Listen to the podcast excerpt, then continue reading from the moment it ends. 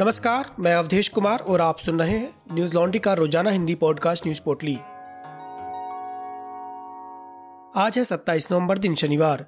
नीति आयोग ने बहुआयामी गरीबी सूचकांक रिपोर्ट जारी की है, जिसमें सामने आया है कि गरीबी में टॉप फाइव प्रदेशों में से चार बीजेपी शासित प्रदेश हैं। जारी की गई रिपोर्ट के अनुसार, भारत में सबसे ज़्यादा गरीबी बिहार में है। बिहार की इक्यावन दशमलव नौ एक प्रतिशत जनसंख्या गरीब है। झारखंड में बयालीस दशमलव एक छह प्रतिशत और उत्तर प्रदेश में सैंतीस दशमलव सात नौ प्रतिशत लोग गरीब हैं। वहीं मध्य प्रदेश में छत्तीस दशमलव छह पाँच प्रतिशत और मेघालय में बत्तीस दशमलव छह सात प्रतिशत लोग गरीब हैं। इस सूचकांक में सीपीएम शासित केरल में ज़ीरो दशमलव सात एक प्रतिशत, बीजेपी शासित गोवा में तीन दशमलव सात छह प्रतिशत, सिक्किम में तीन दशमलव आठ दो प्रतिशत, तमिलनाडु में चार दशमलव आठ नौ प्रतिशत और पंजाब में पाँच दशमलव पाँच नौ प्रतिशत आबादी गरीब है। यह राज्य पूरे देश में सबसे कम गरीब जनता वाले राज्यों में शामिल हैं और सूचकांक में सबसे नीचे हैं। मीडिया रिपोर्ट्स के मुताबिक भारत के बहुआयामी गरीबी सूचकांक में तीन चीज़ों पर समान रूप से ध्यान दिया गया है, जिसमें स्वास्थ्य, शिक्षा और जीवन स्तर शामिल है। पोषण, बाल और किशोर मृत्यु दर प्रसव पूर्व देखभाल, स्कूली शिक्षा के वर्ष, स्कूल में उपस्थिति, खाना पकाने के ईंधन, स्वच्छता, पीने के पानी, बिजली, आवास, संपत्ति तथा बैंक खाते जैसे बारह पॉइंट्स के ज़रिए मूल्यांकन किया गया है। बता दें कि बिहार में कुपोषितों की संख्या भी सबसे ज़्यादा है। इसके बाद झारखंड मध्य प्रदेश उत्तर प्रदेश और छत्तीसगढ़ का स्थान है।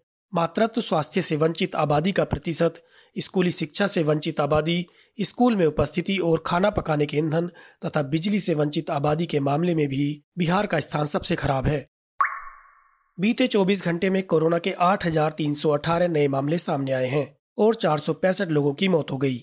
इस दौरान दस हज़ार नौ सौ सड़सठ लोग कोरोना से ठीक हुए, जिसके बाद ठीक होने वालों की कुल संख्या बढ़कर तीन करोड़ उनतालीस लाख अठासी हज़ार सात सौ सत्तानवे हो गई है।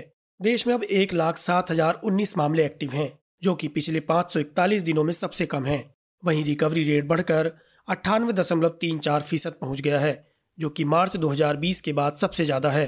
डेली पॉजिटिविटी रेट ज़ीरो दशमलव आठ छह फ़ीसद है, जो कि पिछले चौवन दिनों से दो फ़ीसद से नीचे है।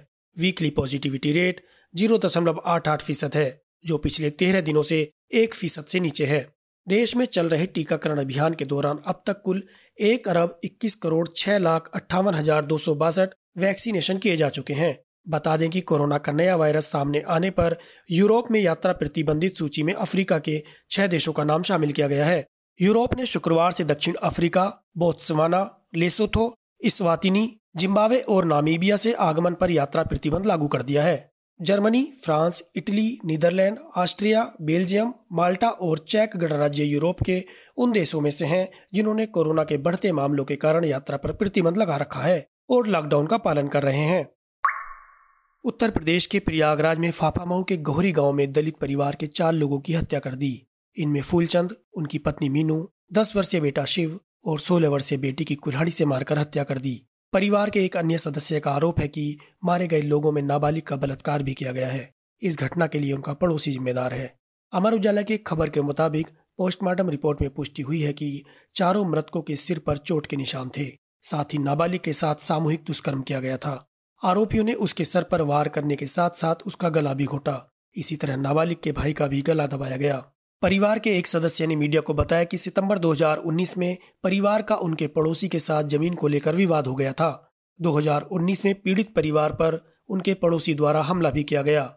हालाँकि पुलिस समझौता कराने की कोशिश में लगी थी। पुलिस कांस्टेबल सुशील कुमार लगातार परिवार पर समझौता करने का दबाव बना रहे थे। 21 सितंबर को परिवार को पीटा गया था, लेकिन मामले की एफआईआर एक हफ़्ते बाद दर्ज की गई।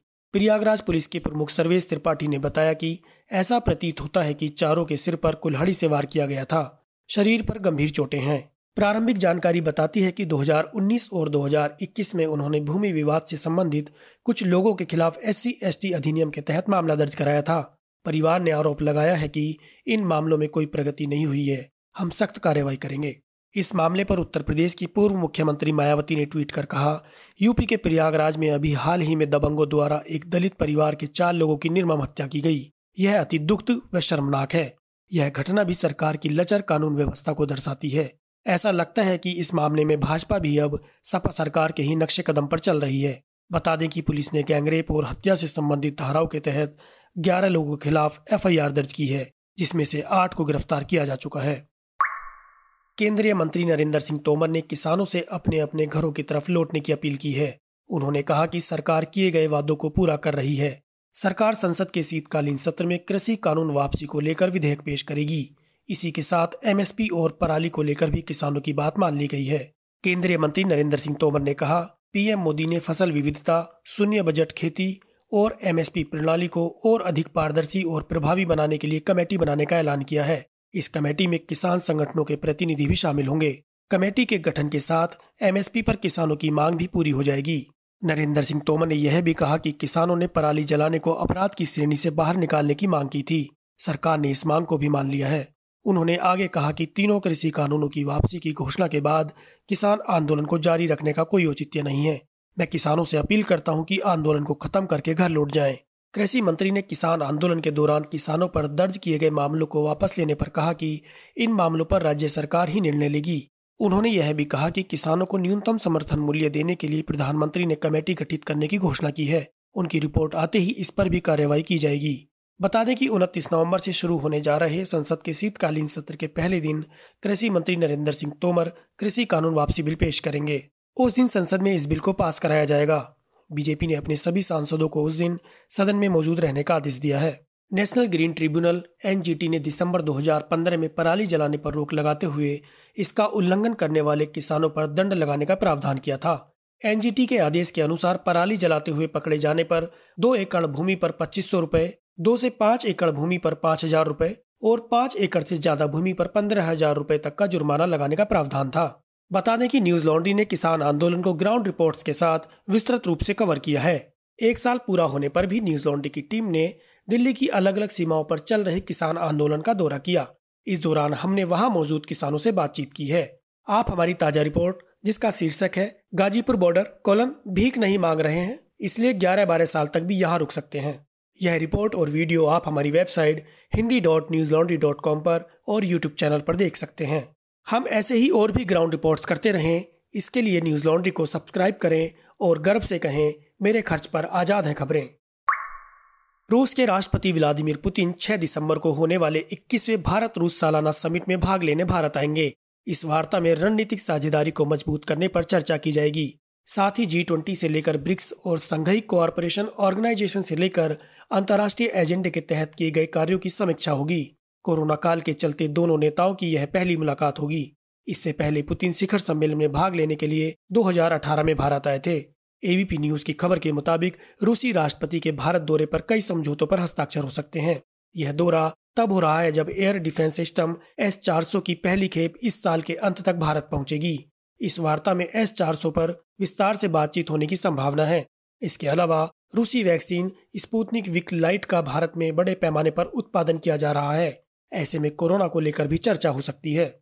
बता दें कि विदेश मंत्रालय के मुताबिक 6 दिसंबर को पहली बार भारत और रूस के विदेश रक्षा मंत्रालयों के बीच दिल्ली में दो प्लस दो की वार्ता का आयोजन किया जाएगा। इस बैठक में भारत के विदेश मंत्री एस जयशंकर, रक्षा मंत्री राजनाथ सिंह और रूस के विदेश मंत्री और रक्षा मंत्री भी शामिल होंगे। गौरतलब है कि भारत केवल अमेरिका, जापान और ऑस्ट्रेलिया समेत कुछ देशों के साथ ही दो प्लस दो की वार्ता करता है। ज़रूरी सूचना। अगले सप्ताह सोमवार और मंगलवार को न्यूज़ पोर्टली आपके बीच उपलब्ध नहीं होगा, क्योंकि न्यूज़ लॉन्ड्री की पूरी टीम एक ट्रेनिंग सत्र में व्यस्त रहेगी। बुधवार से रोज़ाना की तरह हम फिर से आपके बीच होंगे। इस असुविधा के लिए खेद है। आज बस इतना ही। आपका दिन शुभ हो। नमस्कार। न्यूज़ लॉन्ड्री के सभी पॉडकास्ट ट्विटर आई और दूसरे पॉडकास्ट प्लेटफॉर्म पे उपलब्ध हैं। खबरों को विज्ञापन के दबाव से आज़ाद रखें। न्यूज़ लॉन्ड्री को सब्सक्राइब करें।